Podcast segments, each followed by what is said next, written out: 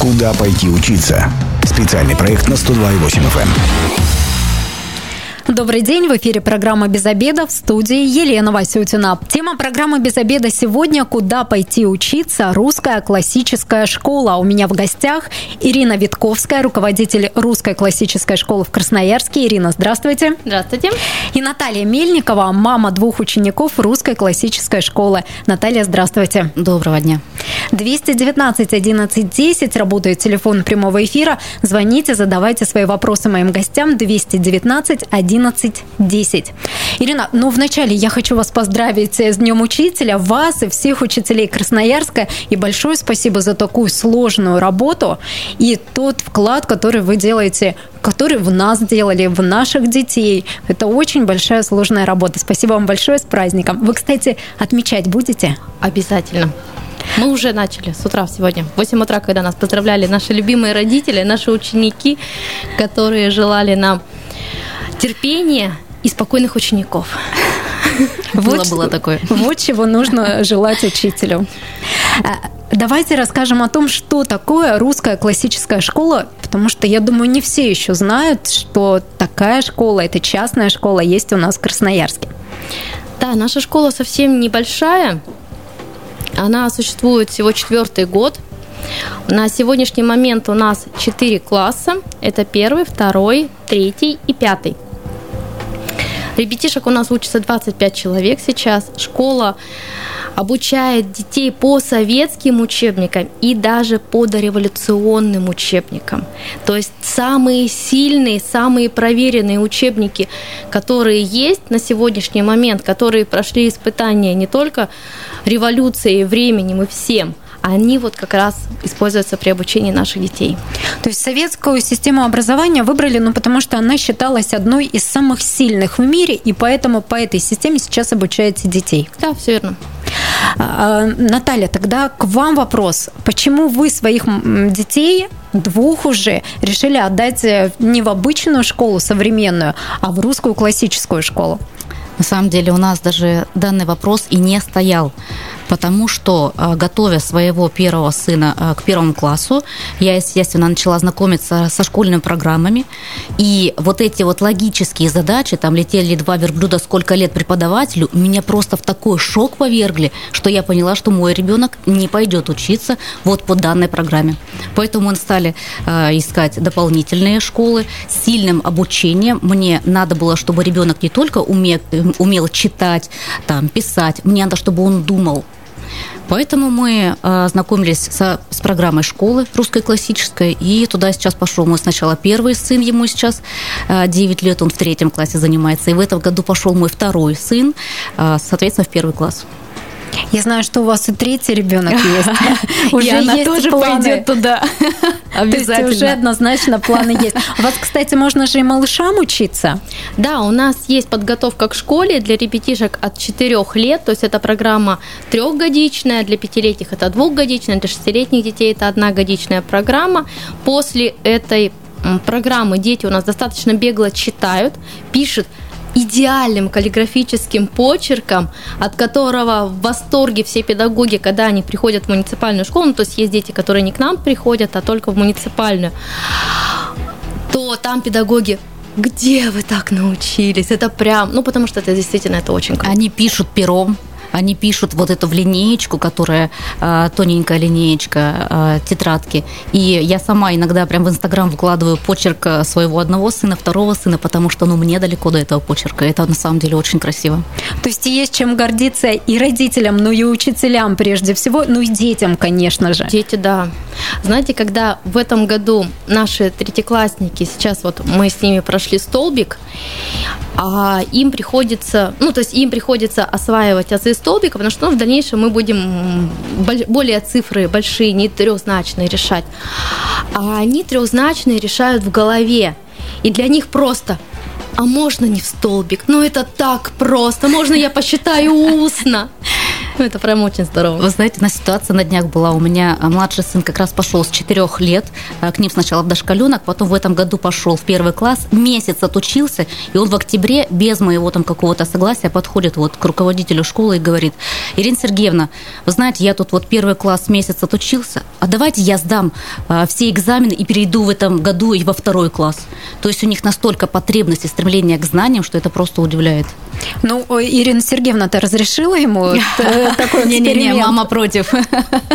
Нет, не разрешила, потому что, ну, все должно быть поступательно. Нельзя. Хотя мальчик очень сильный, действительно, но мы договорились с ним, что я ему просто буду давать более сложные задания. Но вот про современную систему образования, вот как обыватели, мы как родители много слышали, да, да и сами учились не так давно и знаем, что ЕГЭ нас разучил думать, что только при, призван, чтобы тесты, мы да. Да, уч, учимся решать тесты. А вот с профессиональной точки зрения, что плохо в современной школе? Очень мало практики очень много теории, которая дается, дается и не дается практически. То есть вот, например, у нас ребенок прочитал на чтении про лошадь. Да? После этого он идет на русский язык и про эту лошадь пишет какую-то работу. Потом он приходит на рисование и рисует эту лошадь. И педагог рисования показывает ему всю красоту э, изгибов лож, лошадиного тела, там ноги, головы, там, да, показывает. И у ребенка уже возникает понимание. А потом он приходит на урок окружающего мира, где ему педагог другой рассказывает о том, что есть вот такие-то виды лошадей, да, и что они бывают совершенно разные, да, бывают, э, рассказывают о внутреннем мире, о строении этой лошади, и у ребенка эта лошадь не становится просто каким-то сухим текстом, который он вот, ну, прочитал и все, а становится живым. Потому что на чтении они читают про эту лошадь не только вот там лошадь это парнокопытное животное, бла-бла-бла, там, да, ничего интересного, а именно с с употреблением художественной литературы, например, про ту же слепую лошадь. То есть он одновременно это изучает. И лошадь становится живой для него. А еще когда мы после этого урока выезжаем на какую-нибудь конюшню, где педагог просто говорит, а дети, а теперь посмотрите в ее красивые умные глаза. Ну, то есть весь образовательный процесс, он связан. Все да, уроки да. один за другой цепляются, чтобы у ребенка вот э, воображение еще развивалось. Да, не, даже не воображение, просто понимание этого мира. Вот кто из детей сейчас, например, знает, откуда берется хлеб? Ну, то есть какой процесс происходит, да? Наши дети в школе никогда не кидаются хлебом, потому что они знают, насколько это тяжелый труд. Потому что мы ездили с ними в поля, собирали эту пшеницу, обрабатывали ее, мололи. После этого мы сами, дети, пекли лепешки – и с большим удовольствием ели и даже там, а можно маме унести, дать попробовать. И это же классно. Принимаем первый звонок 219 11 10, телефон прямого эфира. Сегодня говорим о том, куда пойти учиться и обсуждаем русскую классическую школу. Здравствуйте, как вас зовут? Здравствуйте, меня зовут Владимир.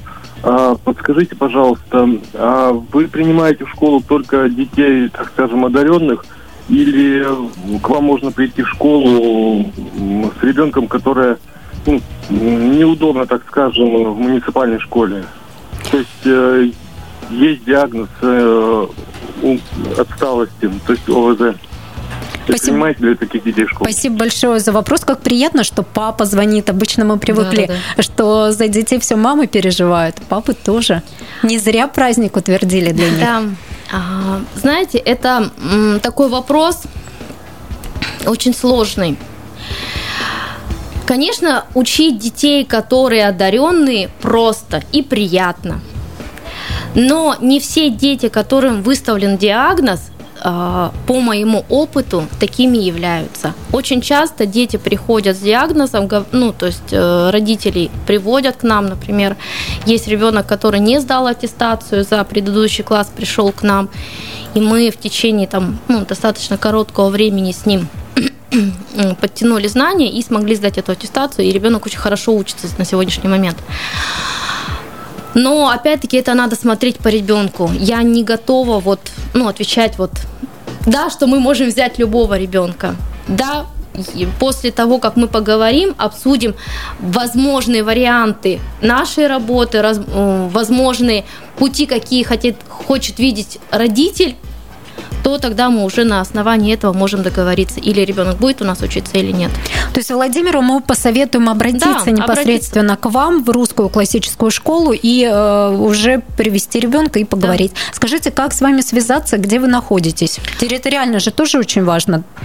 Мы находимся в Покровке на Любу Шевцовой 84А. Очень удобен заезд с улицы Караульной к нам. Через него к нам заезжают из Бугача, и из Сухой Балки ездят к нам. А, позвонить можно по номеру 209 69 79. Наталья, вот может быть сложно будет для вас вопрос, но вы видите, вот э, ваши дети учатся в русской классической школе, по, ну, не по традиционной системе образования, как в современных школах. Вы видите, чем-то они отличаются от э, сверстников, может быть, э, как-то по-другому мыслят? А, абсолютно по-другому. Вы знаете, у них подход а, к каждой ситуации какой-то другой. То есть вот если они, допустим, а, начинают обсуждать тему космоса, к примеру, да, у них настолько свой взгляд, то есть для них это ну, не какая-то картинка плоская, они на самом деле очень углублены во многие вещи, о которых мы, родители, даже не подозреваем. Они приходят со школы и начинают мне рассказывать, мама, а ты знаешь, что листик дышит? Я говорю, в смысле листик дышит? Мы сегодня на биологии клали а, листик в пакет, и мы видели, как листик запотел, листик дышит. Ну вот вы мне а, скажите, кто-нибудь из учеников в муниципальной школе вот такие опыты проводит? Поэтому мне очень нравится, что именно дети, их не ограничивают в знаниях, им дают возможность получить э, школьную программу и получить еще дополнительную программу. У них помимо своих уроков есть еще шахматы, э, лего-конструирование, творческая студия.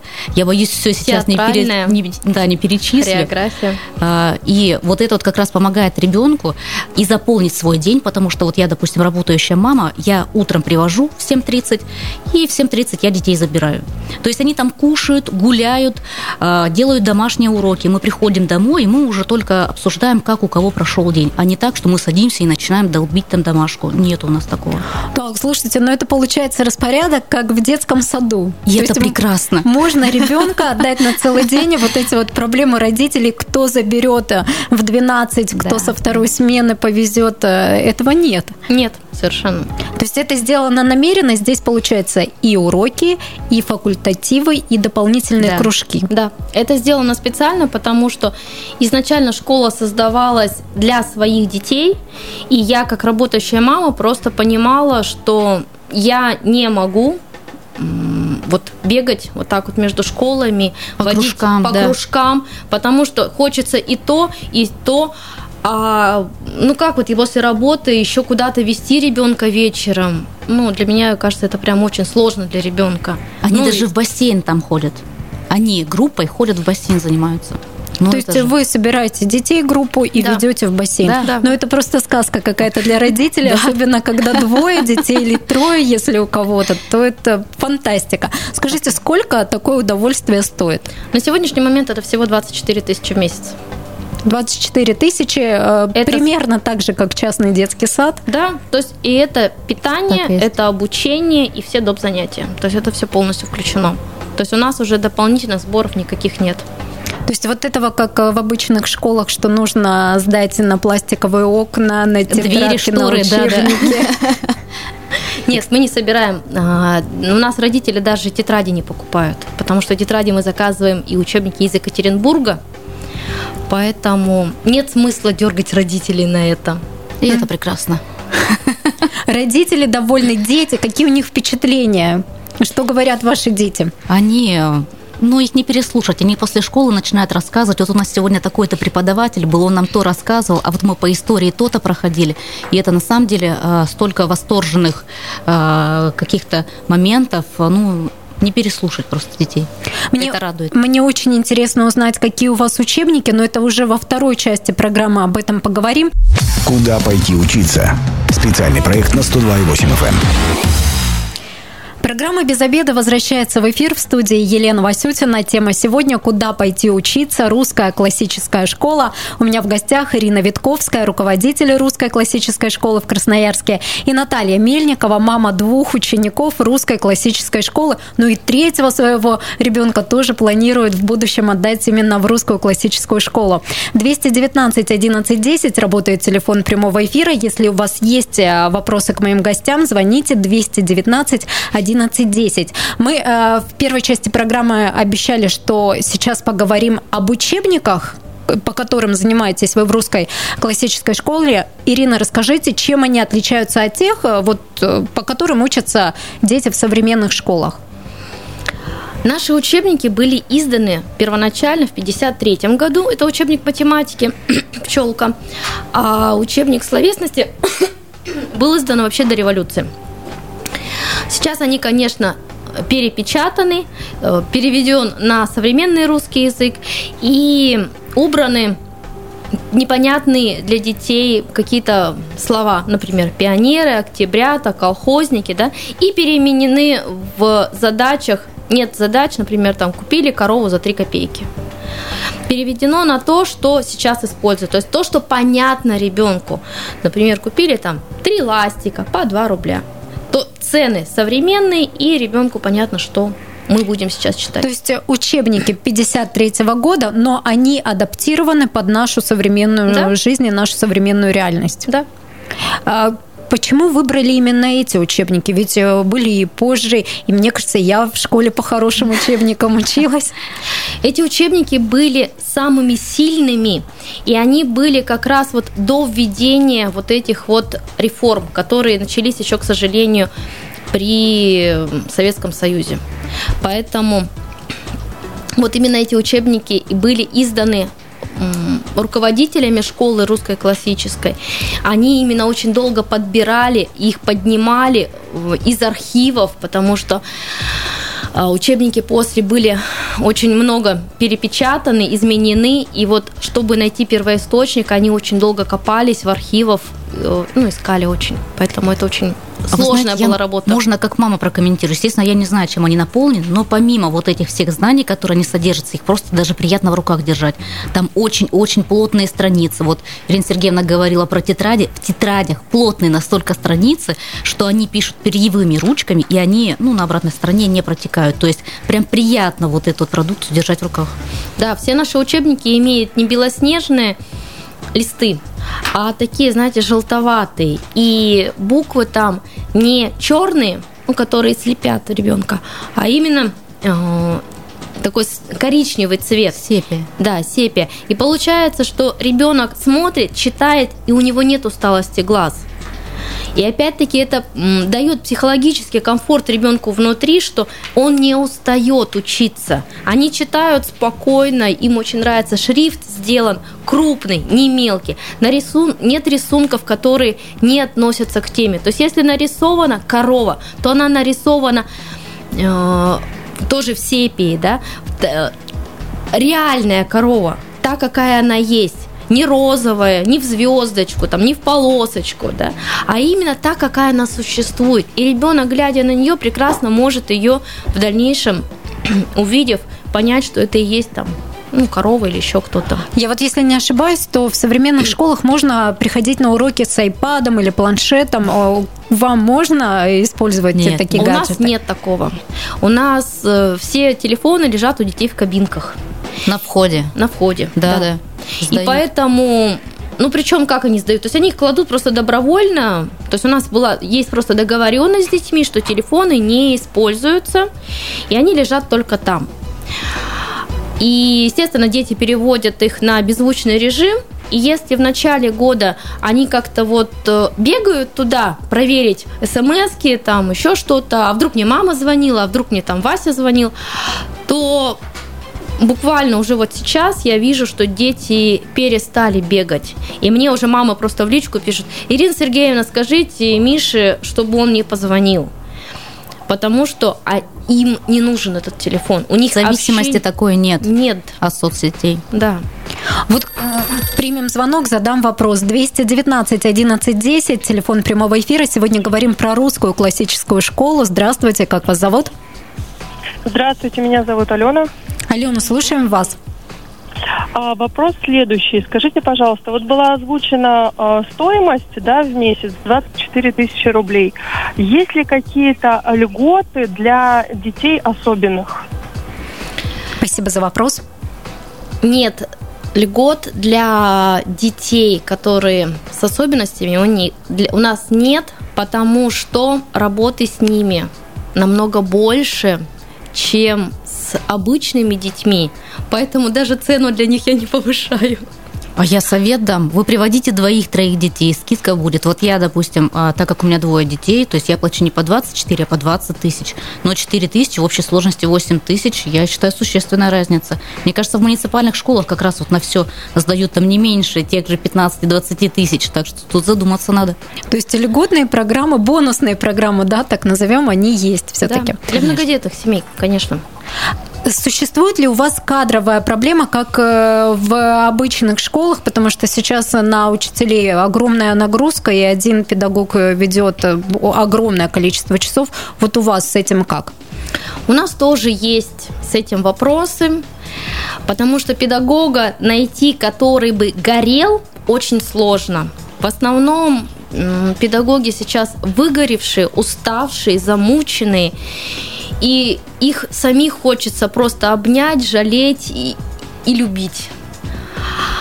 Поэтому мы ищем педагога уже на следующий год, кто готов возглавить наш следующий первый класс, который уже практически сформировался. Сейчас начать обучение их на дошкаленке и в следующем году взять первый класс. То есть у каждого класса свой Да, учитель. да. Один. Плюс еще приходящие педагоги – это английский, окружающий мир, ИЗОМ. Но вот сейчас уже, ну и не середина учебного года, ну и не начало, конечно же. Можно ли к вам присоединяться вот э, не с 1 сентября, а чуть позже, с Нового года, может быть, сейчас? Можно, но, э, естественно, ребенку будет сложно. Сложно, потому что программа, она все-таки отличается от муниципальной школы, и поэтому ребенку придется учиться писать по-другому, потому что у нас каллиграфия в приоритете стоит. Считать по-другому, потому что у нас очень много устного счета, в отличие от школы.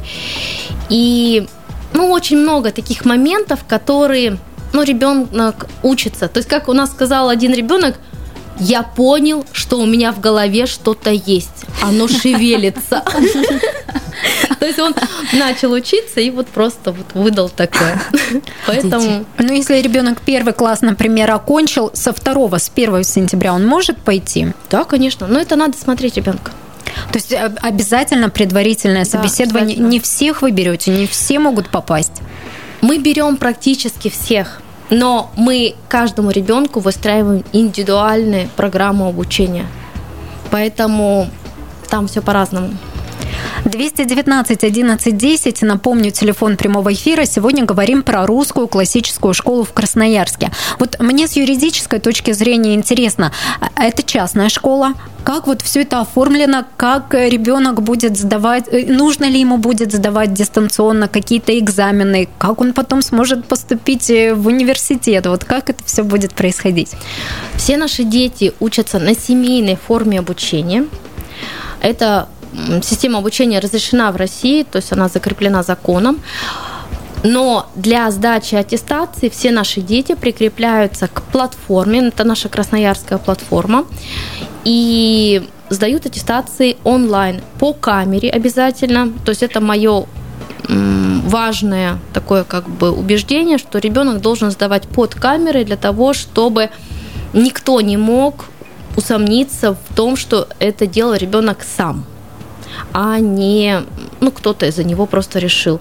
Например, у нас ситуация была в прошлом году, когда дети сдавали под камерой, и, как я говорю, считают они очень быстро, замечательно, и пока они там писали, например, уголком деления пятизначных на трехзначные числа, они его решали. И просто записывали ответ. То есть им не нужно было вот этот весь ход решения было расписывать. И если бы не было подтверждения того, что дети делали это самостоятельно под камерой, ну, были бы у нас проблемы. Но, к сожалению, школа Сомнения, видела, да, да, сомнения бы, что, ну, просто ребенку кто-то подсказал. А так школа видела, конечно, было сделано нам замечание о том, что ребенок не прописал. Но мы говорим, понимаете, ребенок решает устно в голове это все. Поэтому Ну, то так. есть все это официально сделано, то Да. есть контроль обязательно будет. Да, то есть ребенок, э, обучаясь у нас, у него есть точно такое же личное дело, и если он, например, переезжает в другой город, например, у нас есть такие варианты, то спокойно забирает личное дело и едет в любой город. Может, да, в муниципальную школу Да. перейти там, в случае, если... Да, вот, кстати, есть такие случаи, когда ребенок, например, начальную школу э, оканчивал у вас и потом переходил в обычную школу. В Или никто не году- хочет В уходить. прошлом году у нас закончили четвертый класс два мальчика. В этом году к этим двум мальчикам добавилось еще две девочки, и у нас открылся пятый класс. Поэтому школа растет. У нас вот, ну, так вот, чтобы кто-то ушел, потому что там что-то не понравилось. Нет, у нас уходят по проблемам, например, финансовым есть, возникают вопросы, или просто переезды. Но они могут потом адаптироваться в обычной очень школе. легко адаптируются, потому что детей учат очень глобально, у них очень развит кругозор, они спокойные, они уверенные, они очень легко адаптируются. Ну вот так вот, то есть без каких-либо проблем. Да. Вы, вы вот подтверждаете, что ребенок, ну вот вы, вот вы, наверное, ни за что, да, не отдадите ребенка в что. обычную школу. Это я с с На- к Наталье обращаюсь, ни за что не отдадите. Но в принципе, если вдруг такая ситуация возникнет, вы уверены, что они готовы, социализированы, адаптированы? Абсолютно уверена а, вот в этом. А, Но и хотела бы еще сказать, а, они, вот как мы в свое время, как сейчас школьники относятся к контрольным. Да не просто это паника. У наших, когда говорят, дети, у нас сегодня контрольная, все это ура! То есть у них они понимать будут какой-то свой промежуточный да, результат знаний. У них нету боязни. Я уверена, там, ну, если вдруг там кто-то переезжает, да, пойдет в муниципальную школу, ну, и учителя очень удивятся, когда при слове, что будет контрольная, ребенок будет радоваться. И это так есть. То есть контрольные есть, а вот каникулы, кстати, у вас есть, отдыхают дети? Да, каникулы у нас даже чаще, чем в некоторых школах. Они у нас пять раз за год. Это ноябрьские, это январские, Майские. мартовские и майские. Майские. Мы отдыхаем все майские праздники. То есть каникулы есть. А вот еще вопрос важный про домашку. Родители терпеть ее не могут. И, и вот у меня, у кого дети школьники, они ждут каникулы больше, чем э, их дети. У вас э, с домашними работами, ну, наверное, к вам, Наталья, домашнюю работу делаете, помогаете? Никакой домашней у нас нет, и э, я не хочу этим заниматься. Я хочу прийти домой, обнять детей и там посмотреть телевизор, чем-то обсудить, но никакой домашки. Но на самом деле это каторга для родителей. Но, к сожалению, да, у некоторых есть, Ну, но у это нас выбор, есть видимо. э, домашка, это в виде доучить стихотворение, которое мы начали учить в школе, потому что ничего лучше повторить вечером и повторить с утра ну, это нету. несложно. Да. А учить вот именно там до полночи, как вот некоторые родители, да, друзья рассказывают, ну нет, я не готова. Нет, у меня столько времени. То есть всю домашнюю работу они делают в школе, школе, вместе да. с учителями. Э, Программа наша подходит к концу. Давайте коротко инструкцию по применению э, подведем. Куда обращаться, как вас найти, можно ли в середине года приступить к обучению. Вот самое важное, что дол- должны знать родители, если думают обратиться в русскую классическую школу. Для начала нужно позвонить 209 69 79, договориться о встрече, приехать на встречу к нам в русскую классическую школу, которая находится по адресу Любы Шевцовой 84А. Нас можно посмотреть в Дубальгисе, в Инстаграме, в ВК. То есть мы везде есть. И приехать, посмотреть, пообщаться и принять решение, хотите жить с нами или нет. То есть приезжать можно прямо сейчас, вот э, Да, уже да. даже не начало учебного года. Совершенно. Э, Для каких возрастов есть э, обучение? На сегодняшний мест есть места во втором классе и в пятом. Дошкаленок. Вот я как мама дошкольника, Да, еще дошколята еще глубокого. есть. То есть можно... можно... Дошколята есть э, места еще и в 4, и в 5, и в 6 лет. Мгм. Давайте еще раз ваш э, номер телефона и адрес обозначим. 209 69 79. Наталья, у вас какие пожелания к родителям? Будете убеждать кого-то все-таки обращаться, э, переходить на семейное обучение? Нет, вы знаете, никого убеждать не буду, это личное, личное решение каждого, но тем не менее, э, ну, все мы хотим как-то больше отдыхать и э, чтобы ребенок качественно обучался, а мы прилагали при этом меньше всего усилий. Вот это вот как раз идеальная ситуация. Ребенок и обучится, сделает домашку, его отведут на все дополнительные кружки, и вы его только вечером уже довольного счастливого заберете. Спасибо вам большое. Сегодня говорили про русскую классическую школу. У меня была в гостях руководитель русской классической школы в Красноярске Ирина Витковская и мама двух учеников русской классической школы Наталья Мельникова. Совсем скоро программа будет опубликована на нашем сайте 128.fm. И если вы, как и мы, провели этот обеденный перерыв без обеда, не забывайте, без обеда зато в курсе. Без обеда.